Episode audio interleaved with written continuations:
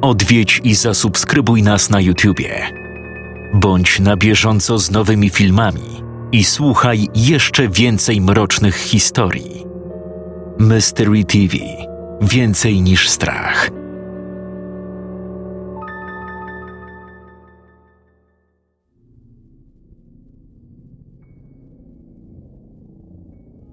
Mówi się, że godzina trzecia rano to czas, kiedy duchy mogą się uaktywniać. A ja jestem tego pewien. Moje mieszkanie zawsze było trochę zbyt ciche jak na mieszkanie w wielkim mieście, zwłaszcza w nocy.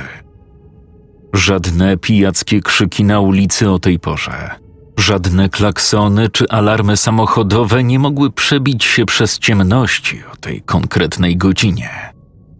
To tak, jakby moje mieszkanie było wysoko na podwyższeniu, otoczone tylko przez gęstą mgłę, której nie mogłoby przebić najbystrzejsze oko jastrzębia.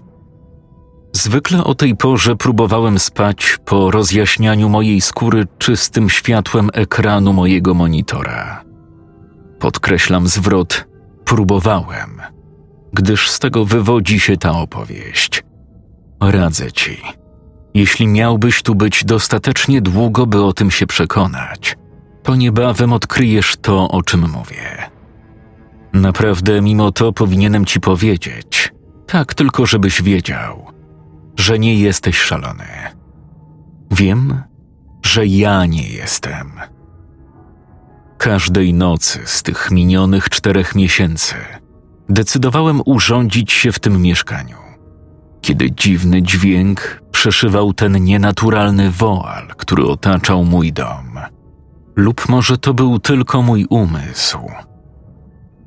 Przeszukiwałem mieszkanie wiele razy, ale za pusto brzmiącymi ścianami o barwie kości słoniowej i sosnowym parkietem podłóg nie mogłem znaleźć żadnego źródła.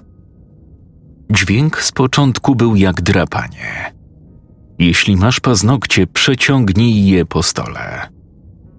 No, zrób to teraz. Podejdź do biurka, do stołu i przeciągnij paznokciami po blacie. Właśnie tak. To było powolne i za każdym razem, gdy to słyszałem, zamierałem w bezruchu. Nie było to tak dramatyczne jak jęczenie duchów czy coś takiego, ale i tak przerażało mnie tak bardzo, że cofałem się do czasów dzieciństwa i wkładałem głowę pod koc. Podczas dnia pracowałem w czymś, co mogłoby być najnudniejszym miejscem na ziemi w fabryce, która wytłaczała puszki. Tak naprawdę to nawet nie potrzebowali tam pracowników, ale nie dbałem o to.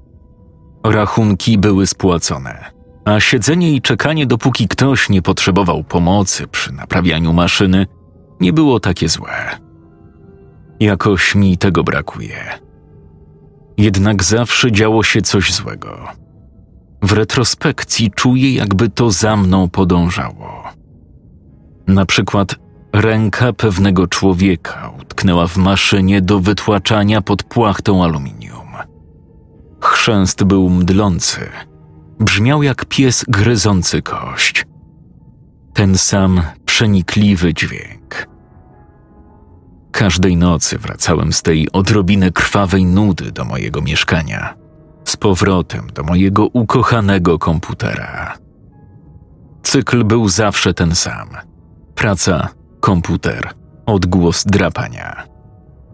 Nigdy tak naprawdę nie pomyślałem, by kogoś o to spytać. Zwykle zapominałem o tym do rana. Ale pewnego dnia nie zapomniałem. Siedziałem na moim składanym krześle w pracy, otoczony przez surowe, wyblakłe, szare betonowe ściany. W moim ręku długo ignorowany papieros, stający się stopniowo dygoczącą wieżyczką popiołów. Próbowałem wymyślić sposób, by odkryć, czym była ta rzecz. Dlaczego nie mógłbym po prostu za tym pójść? zebrać się w sobie i znaleźć nieustające źródło mojego strachu. Poczułem zimno na samą myśl, ale wiedziałem, że muszę to zrobić. Więc tej nocy wyłączyłem komputer jak zwykle. Ale potem zrobiłem jeszcze jeden krok. Wziąłem latarkę. To miało być szybsze niż bieg przez długość pokoju do włącznika światła. To nawet mogą być myszy. Pomyślałem, kiedy wślizgiwałem się do łóżka, mając na sobie ubiór bohatera dowolnego mężczyzny, parę bokserek i skarpetki. Przynajmniej jeśli wybiegłbym z płaczem z budynku, kilkoro ludzi miałoby się z czego pośmiać. Zegar powoli zaczął zmierzać w stronę trzeciej. Moje serce zaczęło walić nerwowo. Trzymałem wyłączoną latarkę przyciśniętą do mojej nagiej klatki piersiowej. Jakby to był miecz. Łańcuszek na mojej szyi był dziwnie zimny, mimo tego, że miałem na sobie przynajmniej trzy koce. O radości wyjątkowo mroźnej zimy. Kiedy zamykałem już oczy, usłyszałem drapanie. Powoli stało się głośniejsze. Moja dłoń zaczęła się trząść, ale nadal nie otwierałem oczu. Dlaczego nie zapalałem światła? Dlaczego nie patrzyłem? Ponieważ pojawił się nowy dźwięk. Dzwonienie metalu o metal. Dziwne dygotanie, jakby marakasy pełne metalu zamiast fasolek czy paciorków. Głośny huk o moje drzwi sprawił, że wyskoczyłem z łóżka. Włączając latarkę, udało mi się dobiec do włącznika światła i również go włączyć. Lodowato zimną, dygoczącą dłonią otworzyłem drzwi. To, co zobaczyłem, nigdy nie opuści mojego umysłu. Tam było źródło mojego strachu. To coś, co w jakiś dziwny sposób nawiedziło mój dom. Dziwnie małe, gnomowate stworzenie, jak głodujące dziecko ze skórą zbyt bladą. Jak zwłoki wrzucone do wody, bo skóra była lekko fioletowa. Każda żyła była widoczna. Jak bardzo mdliło mnie na ten widok. Ale było gorzej. Strategicznie umiejscowione w ciele tej rozkładającej się kreatury były długie, metalowe gwoździe.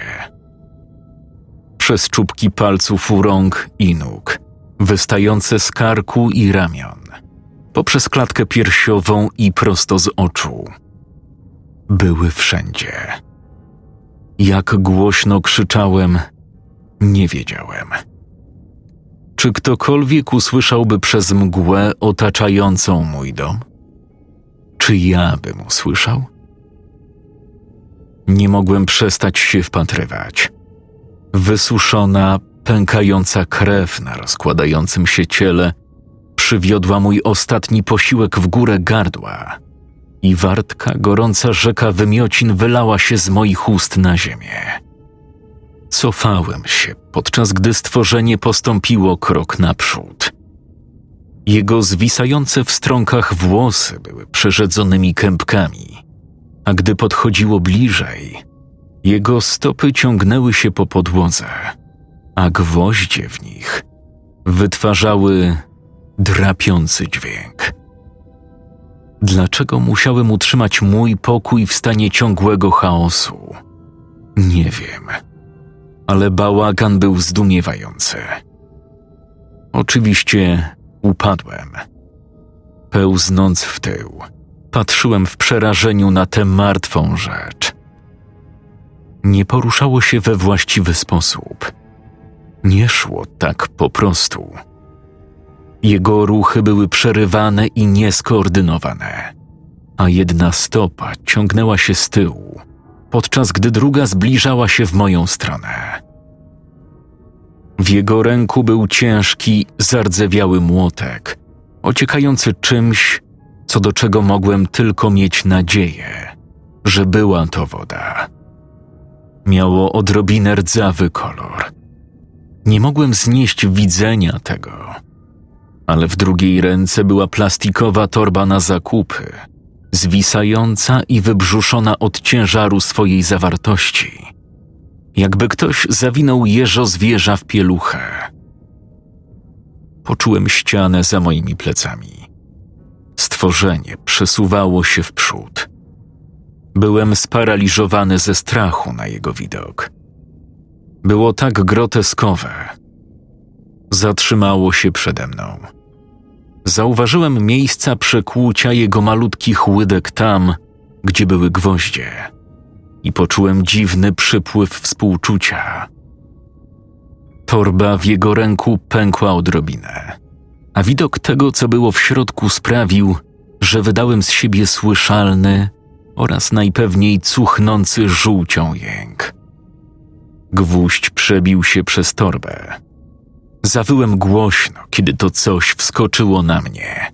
Kiedy poczułem pierwszy gwóźdź wbijany w moje oko. Wtedy było znacznie gorzej. Przez krew przesłaniającą mój wzrok widziałem jego malutkie usta rozciągające się w szerokim, zębatym uśmiechu, a gwoździe w jego malutkich wargach rozszczepiły je, przez co przegniła czarna krew. Trysnęła na mnie. Jęknąłem znów z bólu, kiedy kolejny gwóźdź wszedł w moje drugie oko. Ślepo wyrywałem się, ale bezskutecznie. Być może to się wkrótce skończy. Być może śmierć byłaby lepsza niż bycie zamęczanym przez to zgniłe coś. Ale i tak gwoździe wbijały się. Nadal głośno krzyczałem, zwłaszcza gdy byłem ciągnięty. Nie widziałem gdzie, ale cholera, to bolało. Nie ma go już tego poprzebijanego dziecka. Nie wiem, gdzie poszło, ale wiem, że gdzieś wyjdzie o trzeciej w nocy. I ja też. Myślę, że powinieneś sprawdzić swój zegar, bo wygląda na to, że ta torba w moim ręku zaraz pęknie. Tak. Miło cię widzieć.